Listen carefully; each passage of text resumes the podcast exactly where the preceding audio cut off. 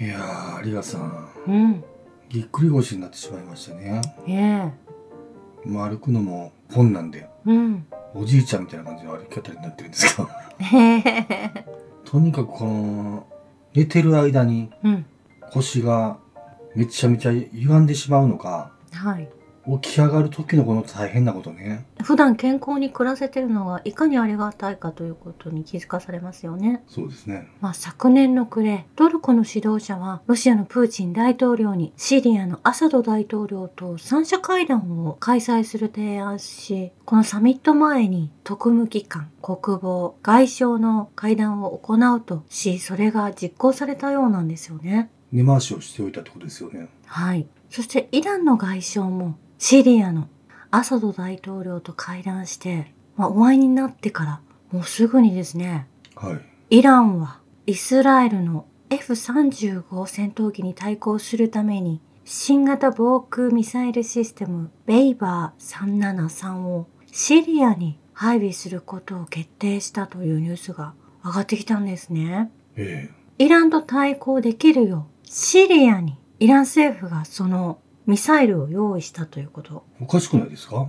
まあ実際にシリアの中には米軍がいてえテロリストを育てているアメリカがいたわけですよ。えはい。そしてそこから天然資源を盗んでいたということをいつものニュースで伝えていたんですけれども、そうでしたね。そこに加担していたのがトルコでもあったんですけれども、えまあ、そこからは完全に足を洗ってえはい。トルコがシリアの大統領とロシアと3国でお話をした。うんですので、ロシアはシリアをずっと応援していたんですよね。えアメリカの侵略があって、まあ、そこにトルコも加担していた時期もあったでしょうけれども、まあ、それを解決につなげるためにトルコがシリアの外相とロシアのプーチンさんと一緒にお話をする機会を持って、まあ、国絡みでですねえうんこのシリアの内情アメリカを潰さなければいけないという方向に舵を切ったということなんですけれども、えそしてイランの外相がシリアのアサド大統領とお会いになられたというのもすごくこの異例中の異例だと思うんですけれどもえうんシリアとイランも力を合わせてですねイスラエルと戦っていく。もうイスラエルイコールアメリカですから、えまあ、イランに攻撃を仕掛けているのもイスラエルであってバックにアメリカがいるわけですね。えはいもうこれ完全にこの4カ国がアメリカと戦っていきますよ。イスラエルとも戦う時が来たということ。4カ国が皆さん意志を固めたということになると思うんですよね。同盟国になったわけですねええ今まではちょっとそういったことは考えられなかったうん内容だと思うんですけれども、歴史的な転換ですよねまあ、いよいよイスラエルにアメリカに、まあ、帝国主義を潰していくという牙を向いたわけですねはい。イランの革命防衛隊のニール作戦副部長は、シオニスト政権、イスラエルの指導部らに対し、創設から81年経たずして、あなた方は内部崩壊することになると、覚悟はしておくべきだと警告を出しているんですね。えまあ、これはソレイマニ司令官が暗殺されたことにより、えうん。やはりそれもアメリカが行っている。トランプ政権がこの暗殺を企てたということに対し、まあ、それを忘れる忘れるわけにはいかないという意味で。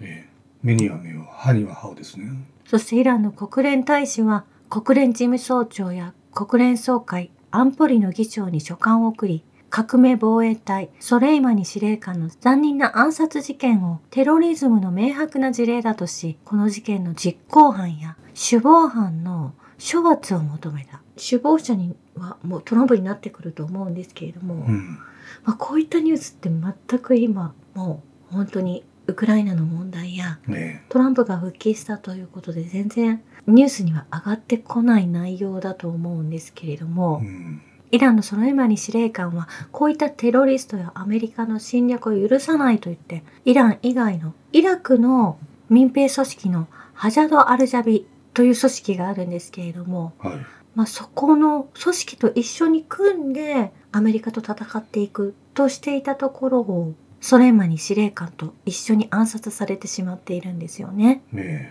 そしてソレイマニ司令官とサウジアラビアまあ、国とのお話し合いまたそこも融合させていこうテロリストというアメリカ国家をの内情を知ってもらおうとサウジアラビアのうん。大統領とお会いになられるその1日前にその会談を迎える1日前に暗殺されているソレイマニさんたちがいるんですけれどもはい。もうその中東が一段となって団結してしまうと困るアメリカがいたわけなんですよね。そうでしょうね。これウクライナの問題も全てイスラエルも全部つながってくるなと思うんですけれどもうん。このアメリカ政府が常にテロリズムを支持していると強調されていてソレイマニ司令官とイラク民兵組織の方々副司令官であった方々が暗殺されたその目的は世界に対するアメリカの支配の終焉を遅らせることとなってしまったと、まあ、これイギリスのサンという新聞で取り上げられている記事の中の内容なんですね。えもう私たちに全く入ってこない内容だなと思うんですけれどもえ、うん。まあ、ここに来てもイスラエルに向けてのミサイルが用意されたということ戦う意思を示していると思うんですけれどもえイスラエルは今ウクライナの難民をたくさん抱えていて、まあ、それを停止したということなんですね。えうん。紛争が起こるやもしれないためにイスラエルはイスラエルで準備を進めているんだろうなと思うような内容だと思うんですけれども、まあ、ウクライナのことどころではない状況に今あるのかなと思うんですね。えトルコのゲジッティ社という会社が先月世論調査を行ったようなんですけれどもえはい。ロシアとの良好な関係を支持する回答者は72.8%に上っていて、それに対し90%近くが米国を敵対国と見ているというアンケート結果が出ているんですね。それは当然のパーセンテージですよね。まあですがこれは私が言いたのは日本はどうなっているのかと日本はどうしてこのような嘘の報道をなされていてこういった情報が全然取れないのかということなんですよね。そうですよ。そしてグルジアは紛争に巻き込まれたくないので、ウクライナ軍に支援はしないと、副首相のテアツルキアーニさんがおっしゃられているんですけれども、これもなんか、ウクライナの紛争が始まった当初はグルジアはアメリカ寄りに立っていて、え支援していきたいと日本のグルジア大使館の、駐グルジア大使館の方も。まあ、ウクライナ大使と同じくウクライナを応援していたんですけれどもえやはりヨヨーロッパの中でももう内情が、まあ、飛び火してしまって自分たちが苦しめられているっていうのを感じられると思うんですね。ええ。そしてハンガリーのノバーク・カタリン大統領はウクライナ紛争については現実的でなければならないがヨーロッパの存続も考えなければいけない。NATO は戦争から手を引く必要がある感情に任せて紛争に巻き込まれることを許してはならないと警告しているんです続々と各国の代表が自分たちの国の存続をかけて声明を発表し始めてますよね。昨日はマクロンさんがそのようなことを少しおっしゃられていたと思うんですけれどもうん。そして当のイラン国民は大統領を応援し、暴力的な、求人的な暴力を反対して政府を支持しているということなんですね。えヒジャブの問題など、まあ、国自体が分断されるような形で、まあ、え工作されてましたよね。ええアンティファが入ってきたような状況になってしまっていたうんイランがいたんですけれども、やはり国民が、まあ、代表の大統領のおっしゃることを支持するという意味で、まあ、そのアメリカの行いを今までずっと見てきた国々の人たちでありますから、まあ、そういったことに気づける、そういった嘘の情報を見抜ける人たちが、ええ。国民の中にいらっしゃったということで、まあ、日本の報道は見にくくも、まあ、イランが悪であるまたロシアや中国の仲間入りをさせようとしていたところだと思うんですけれども、え。まあ、これを応援しているのは実際のイラン人であるということ。もう日本もこうでなければいけないと思うんですよえね。そうですね。えー代表が違えばこうも国が分断されてしまって信頼ができない疑いながら生きていかなければいけないというようななりつつありますしもうはいニュースもあの疑って医療もそして企業も食べるものも全て疑いながら私たちは生きていかなければいけないというのがすごく辛いなと思うんですよね。そしてイランのハメネイ氏は数ヶ月前から彼らが、まアメリカがですね、活性化させてきた。核弾シーンは治安要員、スパイチームの侵入、あらゆるプロパガンダ手段による世界でのイラン恐怖症の扇動、それと一部の内的因子の同調、民族、宗教、政治、個人的な動機の扇動、そして広範な包括的なプロパガンダを作ってきた。もうこれに負けないとおっしゃられているんですね。ねこれはやはり国民に自分の国を守るために、そして国民を守るためにうん発言をなされているっていうところが今の日本とは全く違う姿勢だなと思ってしまうんですね。ねそしてイギリスのシュナク首相がイランでスパイ活動を行っていた二重国籍のイラン人の処刑を批判しているんです。イランに対する介入的な発言の中でスパイ活動を行っていたイランとイギリスの二重国籍者の処刑を無情かつ昇進的な行為だとイギリスのシナク首相が発言しているんですね。ねまあですが、もう国が分断されるような危機に追いやられるようなスパイの人たちがいるわけで、それによって、もう国の経済や、まあ、分断が起きて、人々が安心して暮らせる毎日を奪われてしまうようなことになるのであれば、こういった処置は、もうその地域によっては宗教的な問題などもあったり、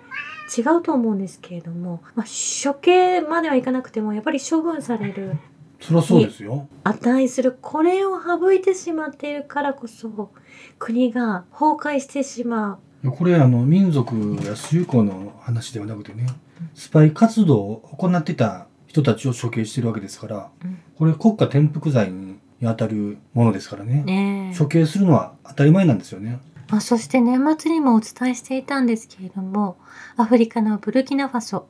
フランスが植民地化していた国ですねはい。の当局が、まあ、ロシア軍やワグネルの部隊がその植民地化されていたフランスと戦ってですねね。我々を守ってくれたということ、人として扱ってくれる国があってよかったとおっしゃっていたのを思い出すんですけれども、うん。そのブルキナファソの当局が首都に大使館を開設する中で、ロシアの大使館を開設してほしいと呼びかけているようなんですね。ねまあこの2022年、去年の秋には軍事クーデターが起きて、政権を握った軍事政権はロシアとの調停路線を打ち出したという2023年の運びになるんです。うんブルキナファソで暗殺された革命家、第5代大統領トーマス・サンからの名言でも、真の独立をしたいなら自分たちの食べるものは自分たちの国で作ろう。キューバの革命家、ホセ・マルティの名言、食料を自給できない人たちは奴隷であると、食と農業について今一番真剣に考えないといけないというのは、日本でも言えることだと思うんですよね。そうですよ。今、穀物の問題でも、どんどんどんどん大豆がアメリカやカナダ産に置き換わって、味噌でもクソまずくなってますよね。ねえ、もう醤油も全て大豆日本人の体にいい食品として選ばれているものがアメリカとカナダの原産国に乗っ取られてしまっているんですよね。ねまあ、この大豆なんかにも遺伝子組み換えメッセンジャー RNA が入っているんじゃないかと私は思っているんです。ええまあ、それもゲイツがそれをワクチンを打たなくても食べ物から食物から取り込めるように私は考えているとおっしゃられていたので、うん。まあそこのところを心配しながらかいくぐりながら食品を選んでいかなければいけないなっていう国になっていること自体が日本はどうしたんですかと企業の方はどこでその折り合いをつけてそちら側になびいてしまったダボス会議側になってしまったのか2023年今年月末に行われるダボス会議の企業のリストが出ていますけれども